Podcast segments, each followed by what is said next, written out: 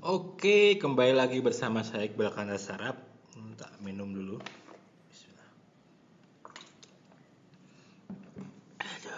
Ah.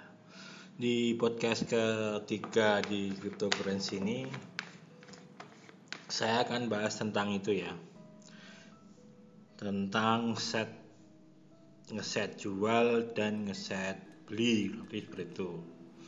Terutama di Indodax ya karena ini market saya teman-teman Indonesia ini mungkin dan kalau saya saya saya suruh pakai Indodax jadi mungkin yang paling mudah saya kasih tahu formatnya di Indodax aja ngeset jual ngeset beli walaupun hampir semua exchange sistemnya sama.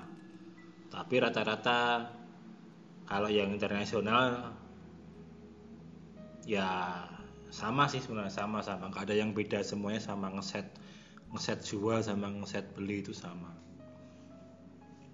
Kemarin saya udah bahas tentang cara deposit teman-teman udah deposit terus langkah selanjutnya saya kemarin kasih saran untuk tidak langsung beli koin. Teman-teman bisa cek-cek dulu buka-buka webnya Indodax itu diklik semua koin-koinnya itu buka chatnya di Indodaknya kalau di apps lebih enak jadi kalau saran saya teman-teman kalau baru mau belajar buka di website sama buka di appsnya diinstal sekalian. Biar enak. Biar lewat lewat apps itu malah lebih enak kalau Indodax tuh karena aplikasinya keren sebenarnya. Nah sekarang caranya beli gimana? Nah kalau udah kita udah punya deposit mau beli koin ya sebenarnya kalau teman-teman di Indodax teman-teman udah daftar Indodax linknya tak kasih di deskripsi. Nah kalau udah daftar udah deposit udah verified. Nah itu tinggal misal aplikasinya yang di Android aja. Ini saya ngasih yang mobile. Jadi teman-teman udah nginstal aplikasinya nanti ada dua. Aplikasi trading sama aplikasi dompetnya. Nah teman-teman udah install itu semua login semua. Nah langsung start mulai beli. Nah saya ngasih contoh teman-teman beli bitcoin. Teman-teman kayak kemarin deposit satu juta terus mau beli bitcoin ini. Teman-teman juga udah tahu udah udah punya pemikiran sendiri misal oh 90 juta itu kayaknya harga paling rendah teman-teman beli di situ. Nah untuk beli teman-teman kalau di mobile tinggal klik aja itu di tombol apa namanya di tombol plus yang di samping kanan dulu nanti ada tombol plus. Sekarang teman-teman klik dulu BTC terus nanti ada tanda plus itu di klik terus teman-teman buy. Kalau mau beli teman-teman pilih buy. Nah teman-teman tinggal set aja di situ. Teman-teman beli dari berapa asetnya. Misal teman-teman satu juta cuma mau beli 200 ribu gitu atau misal 500 ribu atau all in. All in itu istilahnya semua nah ya udah tinggal di set aja teman-teman. Mau beli bitcoin di 90 juta dengan harga 90 juta dengan satu juta. Nah, seperti itu. Nah jadi teman-teman punya satu juta. Kalau udah beli dek misalnya ke, kebeli. Ternyata emang harganya pas turun dan ada yang ada yang bisa teman-teman bisa langsung dapat harga segitu. Ting langsung kebeli nanti. Oh teman-teman secara logika berarti teman-teman sekarang udah punya apa namanya 0, berapa BTC itu yang setara dengan 1 juta di harga 90.000 jadi kan nanti balance atau aset itu terus berkurang atau bertambah sesuai dengan kenaikan harga bitcoinnya itu. Nah kalau seperti itu ini saya udah udah ngasih tentang teman-teman beli ya tentang beli. Oh teman-teman ini udah udah beli ini udah punya udah beli satu juta rupiah bitcoin di harga 90.000 nah ternyata selang dua hari dan selang satu hari bitcoin jadi 9.400 bisa 90 94 juta ini. Jadi kenaikannya berapa persen itu kalau dari 90 misal 90 kalau 900 ribu kan itu hampir satu persen kan 90 ribu, 900 ribunya itu. Kalau 9 juta 10% kalau ini dari 90 ke 94 itu kan berarti sekitar ya paling ke 4% lah. Kita pakai hitung-hitungan kasar aja 4% nah, oh, ternyata BTC naik 4% nih teman-teman mau jual. Ya udah teman-teman tinggal jual aja set jual itu ada pilihan jual kan itu. Nah teman-teman tinggal jual aja di situ. Teman-teman mau jual Bitcoin di harga berapa dan berapa koin yang teman-teman mau jual. Kalau teman-teman semuanya yo ya al aja 100% nanti 100% BTC yang teman-teman punya mau teman-teman jual di harga 9 juta 94 juta gitu. Ya udah. Terus eksekusi. Nanti langsung ketika ada orang yang mau beli BTC teman-teman dengan harga 94 juta ya berarti teman-teman sebenarnya profit 4% nah nanti kalau udah kebeli ting terus yang tadinya uang teman-teman itu di BTC nanti pindah ke IDR lagi karena dibeli orang kan dalam bentuk rupiah kan karena teman-teman bayarnya IDR ting misal 1 juta jadi tambah 4% kan berarti tambah 40 ribu. Jadi nanti jadi 1 juta 40 ribu. Kalau teman-teman nggak kena potongan atau fee taker itu karena ada yang suka kena ada yang enggak yang kena itu kalau teman-teman beli atau jual di last price atau harga paling baru itu teman-teman pasti kena taker itu tapi kalau teman-teman ngeset itu kecil kemungkinan kena kena attacker itu.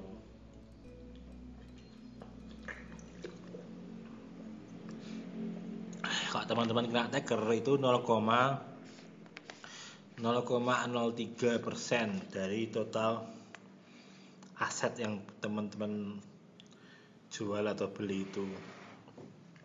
Jadi kayak gitu teman-teman ping jadi 1 juta 40 itu kalau teman-teman saya ngasih contohnya ini teman-teman profit. Kalau ternyata dalam dua hari atau malah dua jam itu ternyata turun jadi 86 juta ya itu sebenarnya nanti aset teman-teman juga berkurang 40% jadi 900 960 nanti seperti itu. Dan sebenarnya jangan panik dulu karena intinya seperti ini teman-teman. Yang namanya jual beli yang harga seperti ini kan harga fluktuatif ya jadi naik turun. Jadi sebenarnya enaknya cryptocurrency daripada trading yang meta trader atau forex atau apa itu. Ketika teman-teman beli di harga 90 dan ternyata hari ini BTC stabil di harga 96 86 sebenarnya teman-teman itu nggak rugi cuman nilai aset teman-teman itu berkurang. Nah teman-teman itu baru rugi ketika penurunan aset itu terus teman-teman jual ke IDR teman-teman kembalikan ke mata uang IDR nah itu teman-teman baru di situ namanya rugi karena teman-teman beli 1 juta dijual 900 60 berarti kan teman-teman rugi 40 ribu. Nah tapi ketika itu enggak teman-teman jual ya sebenarnya teman-teman tetap punya koin itu tapi nilainya berkurang. Kalau mau profit gimana? Ya nunggu kalau teman-teman. Mau nunggu gitu loh. Tapi kalau tapi kata teman keburu-buru wah ternyata kemungkinan ini se seminggu lagi harus misalnya udah nunggu tiga hari tapi harganya tetap segitu. Teman-teman mau muterin uang tuh buat trading ya mending cut loss aja dijual. Ya rugi tapi kita bertujuan untuk mencari profit lagi gitu loh. Jadi nggak nggak yang habis rugi terus mandek. Karena ya itu pilihan itulah.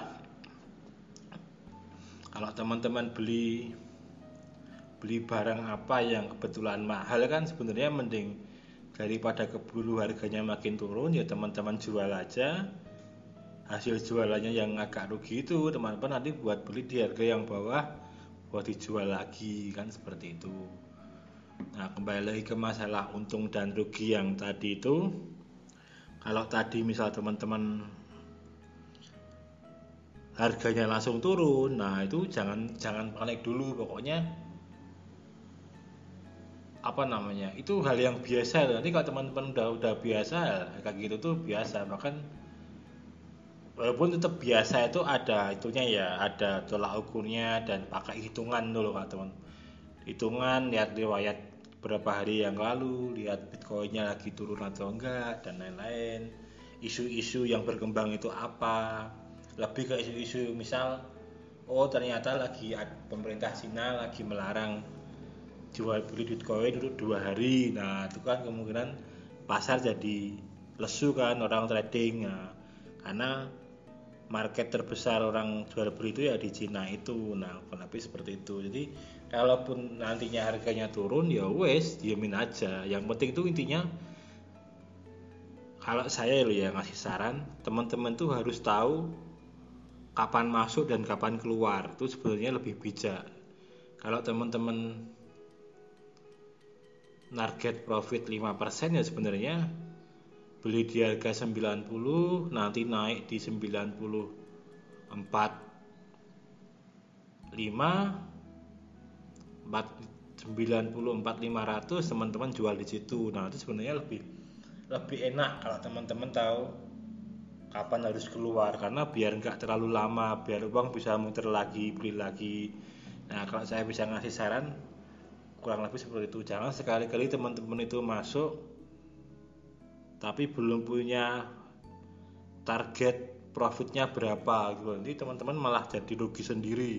Kebanyakan ruginya kalau kayak gitu. Tapi kalau teman-teman udah udah sadar walaupun nantinya itu koin terus naik atau apa tapi emang target teman-teman tuh segitu ya udah jual aja. Tapi kalau memungkinkan nanti beli lagi beli lagi. Jadi seperti itulah jangan jangan kemaruk juga karena naiknya suatu koin itu kalau yang benar-benar saat di pump saat naik itu sebenarnya nggak lama teman-teman. Ketika koin itu naik pasti dia akan ada di suatu titik dia akan turun atau stabil di sana tapi stagnan. Nah misal dari 90 ke 94 dalam waktu 5 menit just naik nah pasti nanti ada kualanya dia langsung akan turun. Bisa jadi ke 91 bisa ke 89 tapi ada kalanya mungkin dia pas di atas 94 itu dia selama beberapa hari akan di situ. Nah